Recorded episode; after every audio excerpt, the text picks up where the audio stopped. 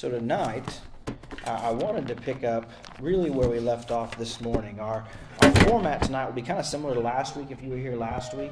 We've been tweaking our format here and there, doing a couple different things on Sunday night, having a traditional service and having kind of this abbreviated one with the class at the end. And last week was kind of an in-between where our lesson was still about 20-25 minutes, but I tried to leave, about 10 minutes in the end for kind of questions and a little bit of discussion, especially considering kind of the weight of the topic. And that's probably about what I'm going to aim for tonight, because I'd really like to finish up kind of what we started talking about this morning.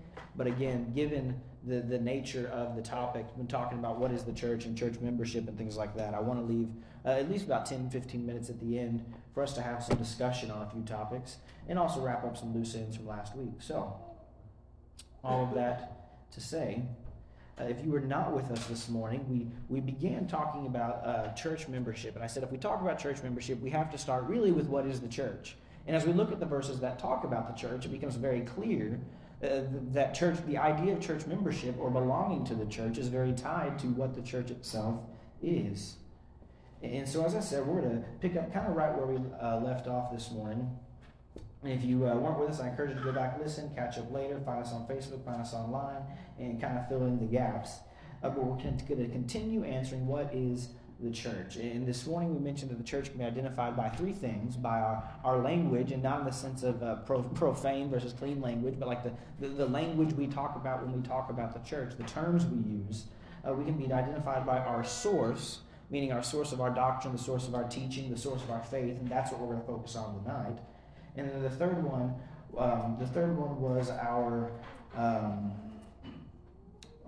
the fatal flaw of naming your points and then not remembering my points were. Yes, thank you. Your purpose. This is, y'all think the slides are usually for you. They're actually just as much for me most of the time. I didn't get them to Jeff tonight, but anyway. So this morning we talked about the church being identified by our language, and we talked about what this word church means and how those who belong to Jesus, those who are the called out ones in his name, that idea of ecclesia.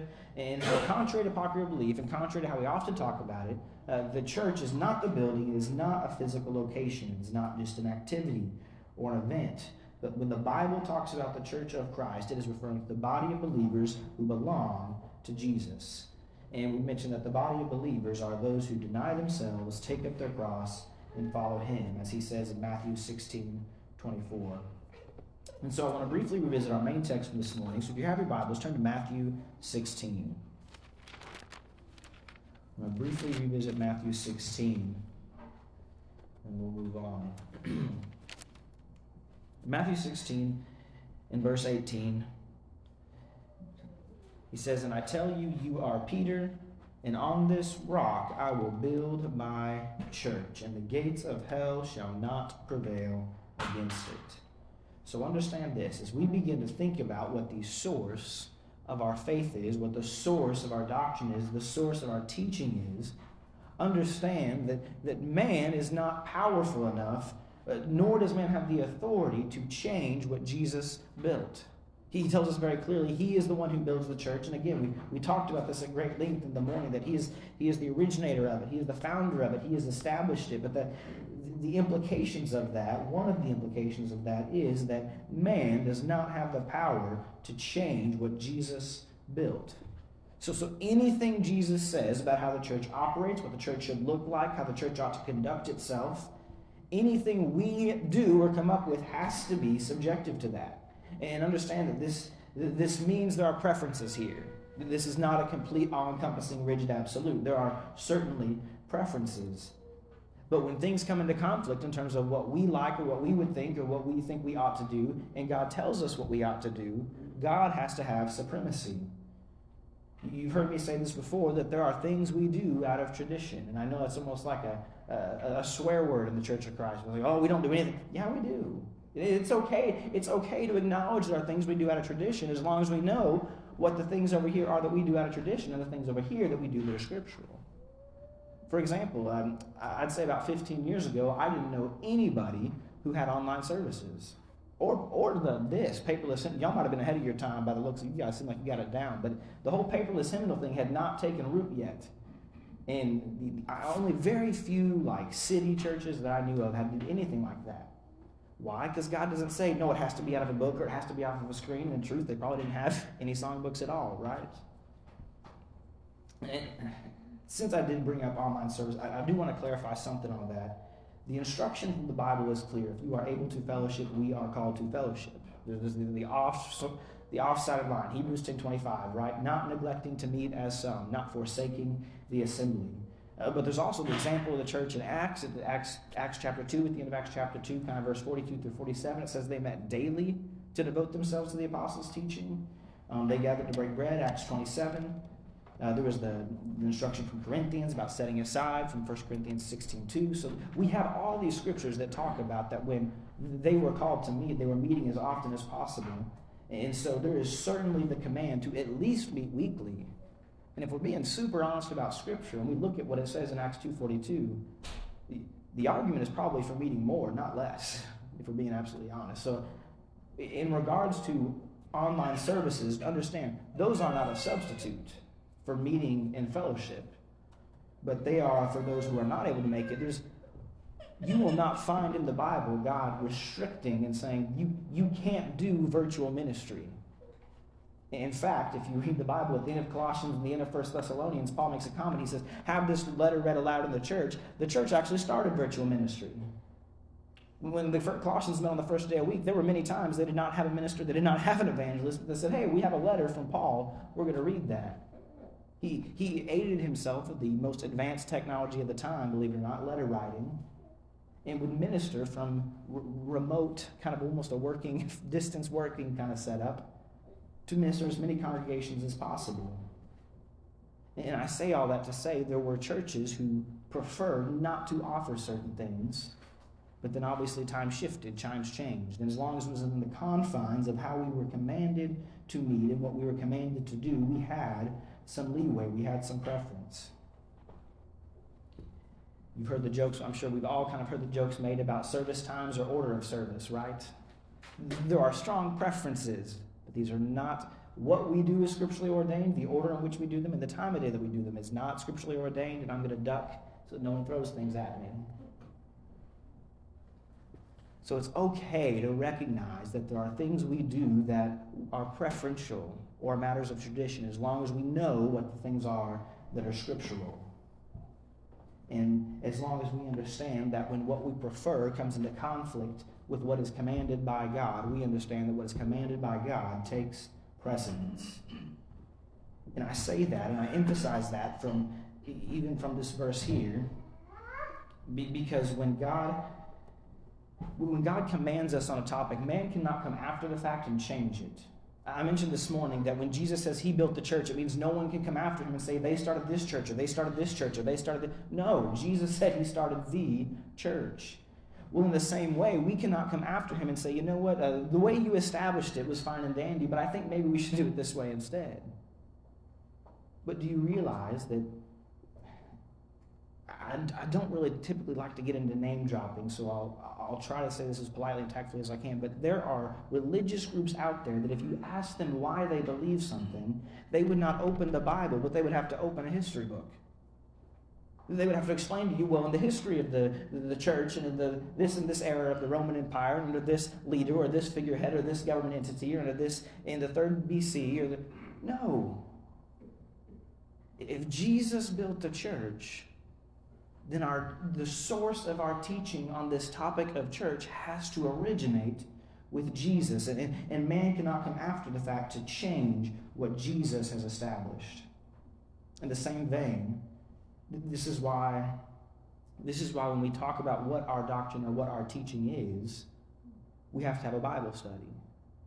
And understand, I can't have a Bible study on infant baptism, on christening. You know why? It's not in the Bible. I can have a history study on that, and I can tell you at what year, at about 300 or 400 or 500, certain men said, hey, it's acceptable in these conditions, and then it kind of spread, and they said, well, what about these? And things shifted and evolved and changed. But I can't point to you with the Bible and say, this is why we believe that or why we practice that.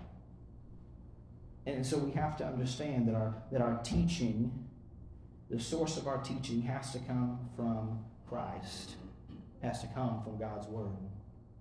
You'll notice our text also says that Jesus makes this comment that the gates of hell will not prevail against his church. Despite what AC/DC might tell you, the gates of hell is not an address, it is not a highway you can take to get there. He's actually using an expression to say all of the demonic forces in the world combined could not conquer what Jesus is building here. He's really almost making a hyperbole to say that, like, it's true. Don't misunderstand. He's not exaggerating. He's absolutely true. But he's saying all of the demonic forces could not help to upend what I'm establishing here based on this confession that you have made, Peter. So we certainly could not begin to prevail against or rally against or change or modify the church that Christ has established. Which is really what brings us to number two. As I said, the marker or the identifier or the sign that a particular group of people are the church, are the body of Christ, is that the source of their teaching, the source of their faith is Christ. Turn your Bible to Hebrews chapter 2. We'll probably jump around a little bit or reference a few other verses, but we're mostly going to spend the rest of our time, at least in this portion, Hebrews 12. Hebrews 12. If you know anything about Hebrews, you would know Hebrews 11. And if you know anything about Numbers, Hebrews 12 comes right after Hebrews 11. But Hebrews 11 is the great, what they call the Hall of Faith passage. That so many figures of the Bible are listed one after the other. It says, by faith Abel, by faith Abraham, by faith Sarah. And it goes on, and by faith Moses, by faith Joseph. And it recounts all these great acts that we know from the Old Testament. And then chapter 12 begins. Look at Hebrews chapter 12, verse 1. Therefore, since we are surrounded by so great a cloud of witnesses, let us also lay aside every weight and sin which clings so closely, and let us run with endurance the race that is set before us. We're going to go on to verse 2 in a minute, but I want to pause right there on verse 1. So we have the Hall of Faith passage, the listing of all the great men. It says, by faith and by faith and by faith and by faith. And it's saying, you know about Abraham, you know about Joseph, you know about Moses, you know the great works that they did through God, that the great things they accomplished with their faith in God, and the evidence that is of God's faithfulness to his people. And of course, as we read this, we know, we kind of have the benefit of history or the benefit of convenience when it comes to God's word. We know all of those things are recounted in the same book that Hebrews is a part of. So we know he's talking about God's word when it lists all those things in Hebrews 11. All those stories are in God's word. And so what verse 1 is saying, since you are surrounded by so many witnesses, you can lay off sin. And I want to clarify something. That word witnesses, it's not actually saying that Moses and Abraham are lined up in heaven watching you. That's not really the implication it means by the word witnesses. It's saying those individuals are witnesses, but not to us. They're witnesses to God. And it said Moses, through his actions, was a witness to God. He was evidence of what God did. Abraham, by his own actions, was evidence. Sarah, by having the child at her great age, was evidence of God's faithfulness. And so what it actually is saying is that, like, because of all this eyewitness testimony, if you will, to God's faithfulness, we also should lay aside sin. Now, we're not really going to talk about laying aside sin in our context tonight, but I want us to understand that when this chapter starts, it says, knowing and understanding all of the evidence you have access to in God's word of God's faithfulness. And I want you to keep, like, that preamble, if you will, in mind as we read verse 2.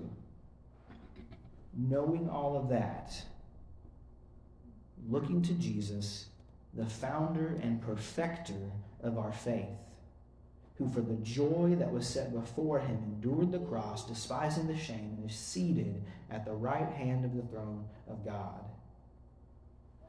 Now, the Hebrews writer is really in the middle of a segue, and he's going to talk about redemption through Christ and how Christ is not just our Redeemer, but he's the Messiah, and he's the sacrifice for our sins and all of these things. But notice that title that he ascribes to Jesus. The two titles, actually. looking to Jesus, the founder and perfecter of our faith. Some translations also say Jesus is the originator of our faith, the pioneer of our faith. And then it says the finisher, or it says the perfecter. What it's saying is Jesus is the beginning of faith, but he is also the completer of it. He says Jesus is the author.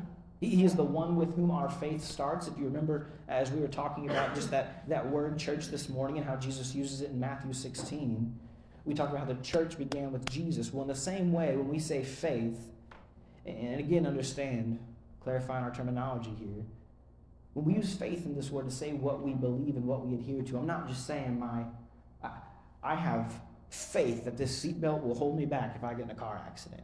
That's really using faith as a synonym for hope. But how the Bible quite often uses faith is not just doctrine, not just teaching, but the whole concept of the things that you believe. Like, we have faith in God. When we say my faith or your faith, we're not just talking about hope, although we know that's a part of it, right? We absolutely believe part of our faith is a hope in the future, but it really says the whole concept of your belief and trust in God and the things he has done for you. Jesus is the founder and perfecter of that. He is the author. He is the originator and the finisher.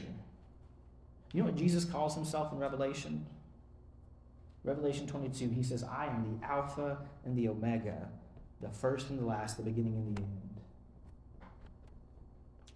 I don't need to have another Greek lesson for us to know Alpha and Omega is the first and last of the Greek alphabet. He's saying, I am A to Z. I am where it starts and I am where it ends. Jesus did not start something he could not finish.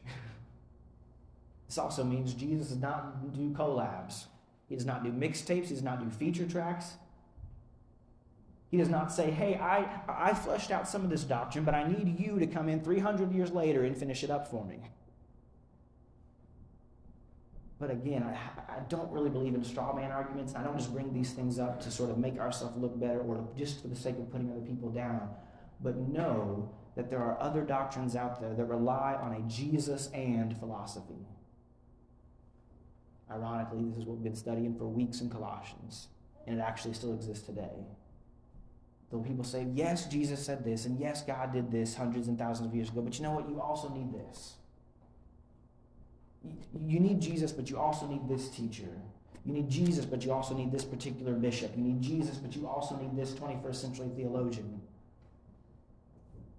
And we need to understand that anything that comes after Jesus is just way, way too late. Obviously, we have the period of inspiration and how God tells us that his word, I mean, we know from John says, Jesus was the word made flesh, so understand we can talk about the entirety of God's word as synonymous in this same passage. What we can't do is go outside God's word. We can't do that.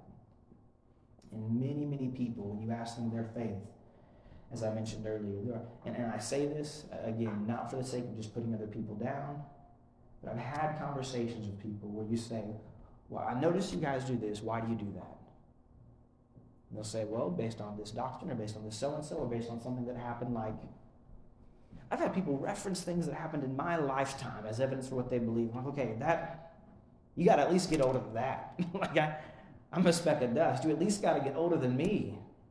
You can't tell me you have a revelation that's happened since I've been walking on earth. You've at least got to go older than that. Jesus is the author and the perfecter. He is the beginning and the end.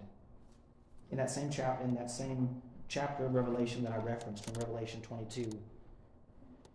Jesus says, I warn everyone who hears the words of the prophecy of this book. If anyone adds to them, God will add to him the plagues described in this book. And if anyone takes away from the words of this book, of this prophecy, God will take away his share in the tree of life and in the holy city, which are described in this book. From Revelation 22:22 towards the very end. We do not modify, we do not add to, we do not take away. And I want to be very clear when I read that last part, I'm saying adding to and taking away are equally dangerous things. I think just the way our culture is headed, the way we are kind of geared as a society, at least right now, we're very cautious if people feel like they're whittling down what God's word says, or they're watering it down, or they're diluting it. Right? We're very aware there's a lot of teaching out there that claims God's word is much less restrictive than we know it to be. Is that resonating? I know we use words like conservative or liberal. I really don't like using those from the pulpit, I'm just going to be honest. But we know there are people who will say God's word is more free or is more loose or is open to more interpretation than we know it to be.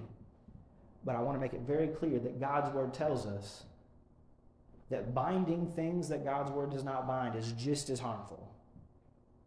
I know we kind of have a proclivity, like we're preconditioned to kind of be scared of going one way.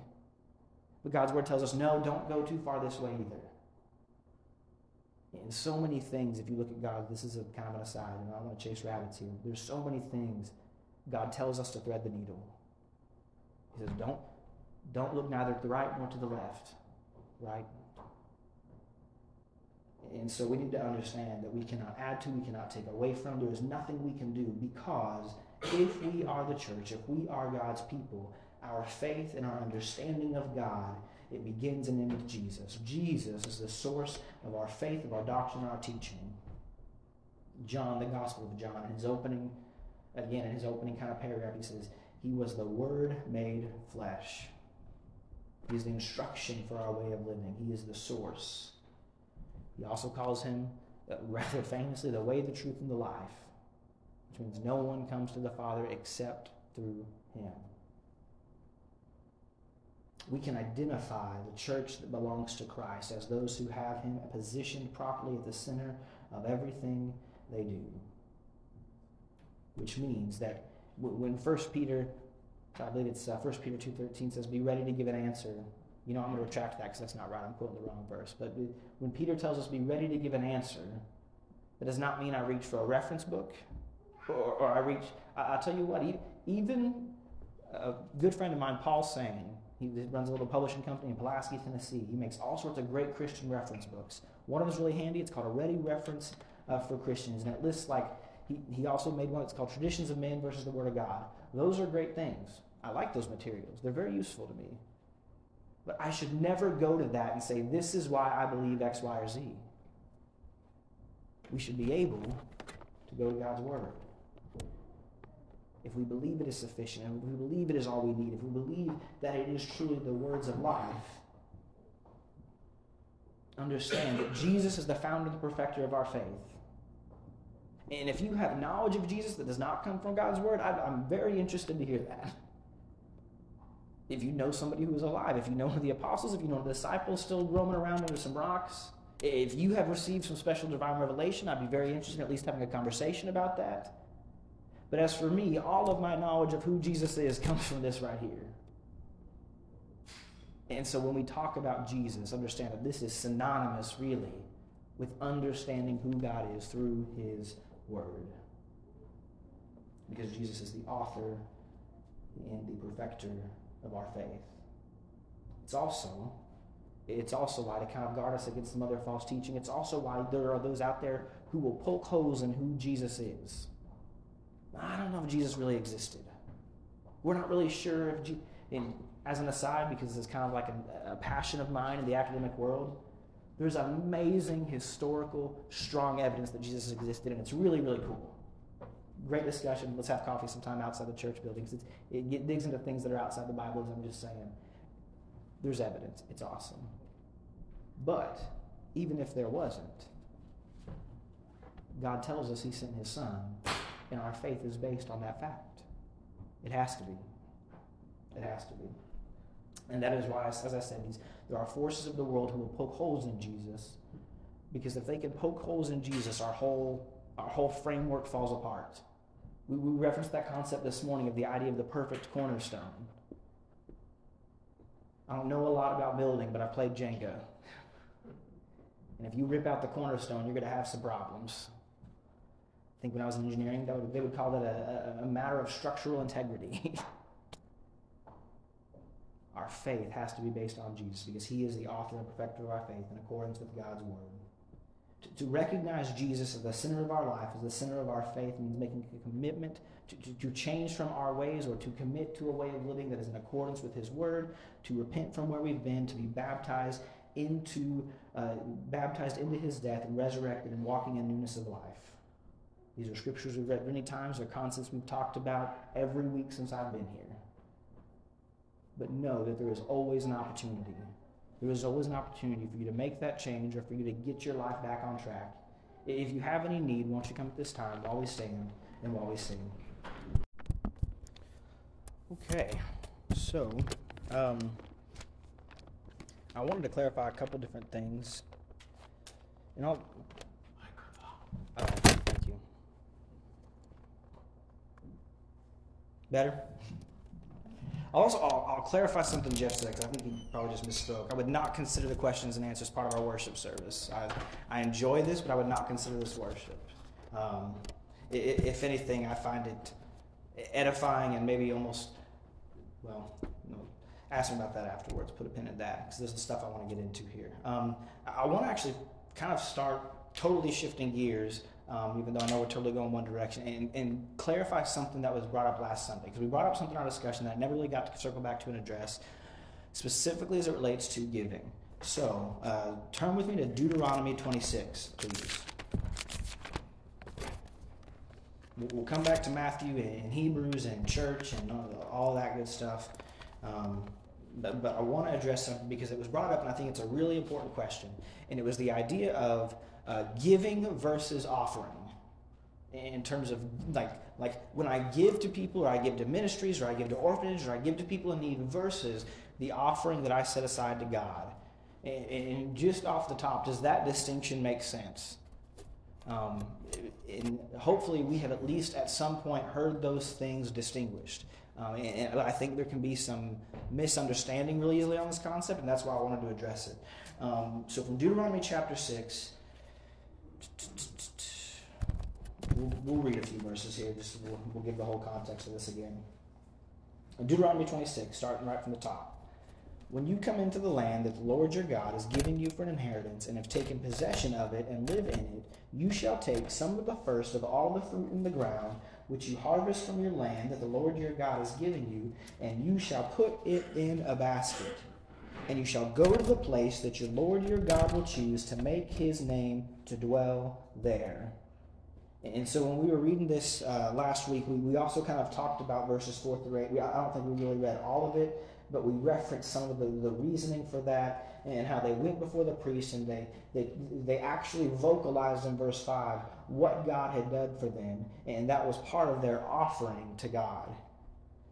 Now, this is not the same as how we are called to help those who are in need, or just to be giving, generous, kind-hearted people in a general sense. When we take something and we dedicate it to God, we do not get to take that as individuals. When we take something and we give it to God, that is part of our offering. When we give to others that we see are as need, or we're generous outside of that, that is not a substitute for our offering to God. And again, I know this is kind of a tricky wicket, talking about giving, and it gets into numbers, and it's like, well, why are we really talking about this? I promise I don't have ulterior motives. My reasoning is firmly planted in this scripture right here. And I know a lot of people, and truthfully, if I'm being honest, it's a refrain that is commonly echoed of people who don't want to belong to a church. Some of those people who are like, well, the church is not for me crowd. And one of the things they say, well, God calls us to give. I give freely to other people. That's great. You should definitely do that. Absolutely be generous people. We could look through almost every single one of Paul's letters that calls you to either be generous or to be kind-hearted. Absolutely look to the needs of others. Put others before yourself first, and see to it that you esteem others as more highly than yourself. I mean, we could quote those scriptures all day long. But understand that when we commit to God our first fruits, that is not the same thing. That is really not the same thing. And one of those is not a substitute for another. And we know that specifically because he says, like, he doesn't just say, you guys collect it all up and then you guys vote on where it should go. And I understand I'm kind of blending two concepts from the church and the old law, and I'm probably not giving this discussion even enough time here. But I wanted to clarify one question, and that was, when I give to other people, is that the same thing as the offering to God? Really, the answer is no. And hopefully that kind of makes sense, because that was brought up last week. And that is kind of a misunderstanding. When we give something to God, it's God's. And really, this is in the same vein. If I've heard people in the church, I've been a part of congregations that do this. That's the only reason I'm saying it. Again, I'm not trying to belittle anybody. They say, well, if the church is going to do X, Y, or Z, I'm not giving them my money. What? I hope at least those of us here understand that, like, if Marty is counting it, or if Joe is counting it, or Marvin or Joe is counting it, like, that doesn't go to Jeff. I don't just put that in my pocket and leave. Like, that is what the church decides to do with the money. That is not. That kind of goes back to, like, I don't think you really understand what being committed to a church and not a person and a leadership. Like, I think there's some, this org chart needs some refining. There's kind of this really common business corporate speak philosophy that in any time there's typically a problem or an inefficiency, it has to do with a misunderstanding of the organization, right? Who do I report to? Who reports to me? What am I responsible for? What's in my job description? What's in the scope of, all of those terms? A lot of our misunderstandings of how these concepts in the church work come from misunderstanding the organization of the church. And at some point in kind of our study on this concept, we will talk about church organization. It'll probably be on a Sunday night like this, because we're going to dig into it. And I want to kind of address some misconceptions on church organization when it relates to ministers and elders and things like that as well. But for the same reason that when you don't give, you're not giving to that preacher, you're not giving to that, you're not even giving to that eldership. It's why if someone is visiting with us, we say, hey, no, if you're a part of another church, you give to that church. Like, just because we pass the plate, the plate's back there. Like, if you walk by it, don't expect that. Like, that's just automatically for you. I've had some conversations with some visitors like that actually recently. And they're like, well, what do we do? I'm like, whoa. Like, I love your energy. I love your eagerness. Let's talk about church membership. Absolutely. But, like, that's not for just that. That's not a turnstile for everybody who walks past. It's just got to give. That's for those who are members who are committed to the work here. And if you were a member of the body of Christ, you're committed. You give to God. You don't. In this way, and I don't mean to necessarily elevate our status, but in this way, we view the church as an extension, as a spiritual kingdom. We've been talking about this forever, right? Which one of us, in accordance with kind of that passage we read in Job, would go to God and say, you know, God, I was going to write a $60 check, but I really didn't like how this got used last year, so I'm thinking about writing a $40 check instead. Like, do we need to go back and read Job where he says, I'm sorry, were you there when I laid the foundations of the earth? And so, again, I hope I'm not rubbing people the wrong way. I hope I'm not upsetting anybody, but it's a distinction that I feel like needs to be made, because I think sometimes it can come from a misunderstanding of how the church is kind of organized. And I say all that to say, if there are a problem with how the church is spending money, I'm not saying, nope, you can't say anything about it. I absolutely voice those concerns. Truth be told, in our current state of mind, this is where I get to go back and say, hey, this is why we should have elders, politely and tactfully. If we have concerns with money, voice the concerns, but I don't think you really say, you know what, I'm going to give if. If we stick in the text and we look at verse 2, if someone wants to show me where God says, if you're happy with everything I'm doing for you, then say this, then go put your gift in the basket. I think what he says, go to the basket, and in verse 5 he says, you make the response of all the things I know I've already done for you. And so to then put conditions on it is really, there's probably a misunderstanding of blessings there too. Couple minutes, does that make sense? Questions about just that, and then we'll wrap up and we'll move on to the whole church thing. I got a question on that. Sure. You know, some of the Jews did not inherit anything, but the rest of them, they were told to give to those people. Was that tithing? Or are you talking about giving to the Levites? That was a commandment of God for them, the ones that did inherit, to give to those that did not inherit. Was that given to God or just? I'm shooting from the hip because I don't know exactly which time you're talking about, because there's two different instances. There's at least like the Levites where he says some get set aside for the Levites because they perform the priestly duties and they can't work because they're supposed to be clean. So that is probably, I would almost say, analogous to what Paul says, you know, don't tread the oxen while it's muzzling the grain. If people are working for the church, you're allowed to compensate them for their work for the church if their work keeps them from like physically working and supporting themselves. Yeah. And then there's also, when they cross the Jordan, there's like the tribes that are moved, like you said, that don't have land. He says, give to them. That to me is more mirroring like the brotherly love and giving we should like, kind of like family looks out for each other sort of thing. That also, if I understand your question correctly. Teaches us that tithing is not always about money. Right, yeah. Tithing was about material things, giving to other people and feeding them. Yeah, I mean, if you look at first fruits, now, it's literally what it means. Yeah, absolutely. The church has never been commanded to tithe, even though we're taught by the world sometimes we're supposed to tithe. Well, and then we get into which of the commands from get kind of filtered through, and which commands does he say yes? You know, most commands Jesus says, this is what the commandment said, but I'm actually calling you to this much higher standard. That's a discussion that I definitely don't have time to get into in 5 minutes, but it's a worthy one. I got another question, and then somebody else might want to sleep. If I had a lot of money, I don't, but if I had a lot of money, and I knew that a lot of people out there hungry, should I bring it to the church to give God the glory and give it to them? And then do I make sure that the church then gives it to those people, or I just take it direct to them? You just don't work from God to give to that others. That is, we don't work from our offering to give to others. We give our hand and prosper the blessing of God. And then if we're able to give to others, like you say, take away from ourselves if need be sometimes. Just spend what we can for others.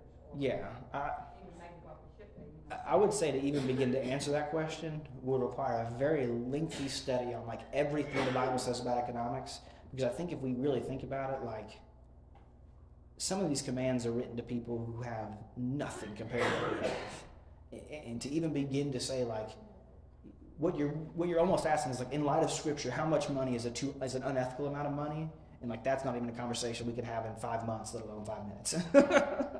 But it's a worthy question to at least be asking ourselves, though. I'll say that. Like, it's definitely something to think about. Any other questions on just the distinction between, I guess, maybe donating and, like, the offering that is set aside for God? Okay, cool. Let's flip over to Matthew, and we'll spend about 5 minutes talking about the church in Matthew. Just as a real quick show of hands, who had even heard the term ecclesia before, besides Van? Had. Oh, good. Okay, cool. So we've got a few people who just... Hopefully, who has heard the church is the building, not the people lesson before? You mean the church is the people, not... Did I say backwards? Yes. Yeah. Who has heard the church is not a building, it's the people lesson before? I was kind of expecting like 110% on that one, so okay. So maybe some people learned something new. You're awesome. Not very plain on what you're asking. I apologize. Have you heard the lesson just that the Scripture tells us that when we say the word church, we are talking about the people who worship. We are not talking about a physical building. Yes. Okay. I joked, like I always joke with people that like if I made like a top 5 lessons I've heard in my entire life growing up in the church, like that would be pretty high up there. I'm not saying they're Georgia, but like they're on the board if we were playing Family Feud. So I say all that to say that like I know hearing those kinds of lessons can get tiresome, but as I mentioned earlier, I think so many of our problems of understanding what commitment to the church looks like, what church organization looks like, stem from a misunderstanding of basic principles. So even if we've heard them 1,000 times before, I feel like it's very worthy to revisit them and just sort of hone our understanding in that category. Since we do have just a few minutes, were there any like confusing points, questions about things we talked about this morning, things that need clarification? I just looked this way because I saw a couple people already look like they had something. No confusion or anything. Oh, okay. It just made me very, very aware of how I work. Yeah. I had not thought of really to that degree before, that I need to make sure I say what I mean to say. Yeah. And I'll be honest, so when I was growing up, my grandmother was like the, I don't know, picture every grandmother in the Church of Christ just about, truthfully. But, you know, knew the Bible really well, very stalwart, grew up in the church, and every time I said it, she would correct me. she's going to make fun of me about this later. To this day, if I say, like, dang from the pulpit, she's like, I'm like, you're right. You're right. I didn't need to say that. I need to be careful. Miss Fiona. I wasn't going to name her. She's on Facebook. She's probably making a comment right now. But anyway, I bring her up to say because she would always correct me on that. And I'd be like, it doesn't matter. Like, why are we doing this conversation? Yes, I need to go 45. I shouldn't go 47 into 45. I should go 45 into 45. Okay, why? What? But I'll tell you, as I got into the world and I talked to people and I had conversations with people from other backgrounds, other religious adherings, I understood so many of our misunderstandings come from misunderstanding of these really basic, simple, foundational concepts. And, like, it sounds so petty almost to correct somebody on it, but I promise you, most people in the world, and maybe there's those of us who say, like, okay, I misspoke, but we know what I meant, you know, and we can kind of do that. But I promise you, most people outside these walls don't understand really what the Bible means when it says the church. And I can say that because I've talked to a lot of them, and they don't. So yeah, I appreciate you bringing that up. I know it feels silly, but it. Why would you still say, I'm going to church? No, you're not. You're yeah. Yeah. There's a little rural town in North Alabama, and they're right off the highway. And it says the Church of Christ meets here. And I'm like, man, that's clever, because that'll get a lot of people asking questions. And it does kind of just. There's little things like that. I'm not saying we got to get a new sign or anything. I'm just saying there's. It can kind of tweak our mindset, just nudge you a little bit out of the way we used to think about things. A lot of the older brethren that's been within our... No, not where I was going. Like Wendell Winkler and you know, names mm-hmm. that we recognize, you know, they didn't even say church building, they'd say meeting houses. To just totally... Yeah, divest themselves of that term. And... I'm not going to be able to get to address this. Some of you have asked me on translations before, and why do I knock the King James? The 2-second answer on that, King James was Anglican. Anglicans believed in one universal church that was united with the government. So when they translated the Bible into English, and I made it sound like it was a mistake this morning. It was not a mistake. It was an intentional decision so that when people who were reading the Bible for the first time, when they saw in their Bible, in their common language, the word church, they said, oh, he's talking about the church the government wants us to follow. It was an intentional decision to mislead people about what the Word of God said. So all of you should go home and burn the King James Bible. No, that's not what I'm saying. But when I make kind of, if I'm a little edgy about it, if I kind of make jibes here and there about it, unfortunately, there was another Bible at the time that translated this word congregation that did not get nearly as popular, and it kind of fell off. And so everybody went to church. And I kind of feel like, in the 400 years since, there's probably a lot of misunderstandings in the word church that have stemmed from that decision. So I don't know, food for thought, I guess. I think I'm kind of at time, so I'll, last comments, thoughts, questions, concerns. That's also like the title, pastor. Both of them, I think, just give us an opportunity to bring up correction and why. So that is something that we are going, in the next few weeks, we are going to talk about is and why do we, much like church building, I think we'll see that probably stems from people who view the preacher as a lot higher than they should, because they're typically in the role of what we would typically give to an elder, even though they're not qualified. So anyway, I'll close this in a word of prayer. Thank you guys, and hopefully that was helpful. Let's pray. The church was established here in Oberlin, I built. Good, yes, good correction.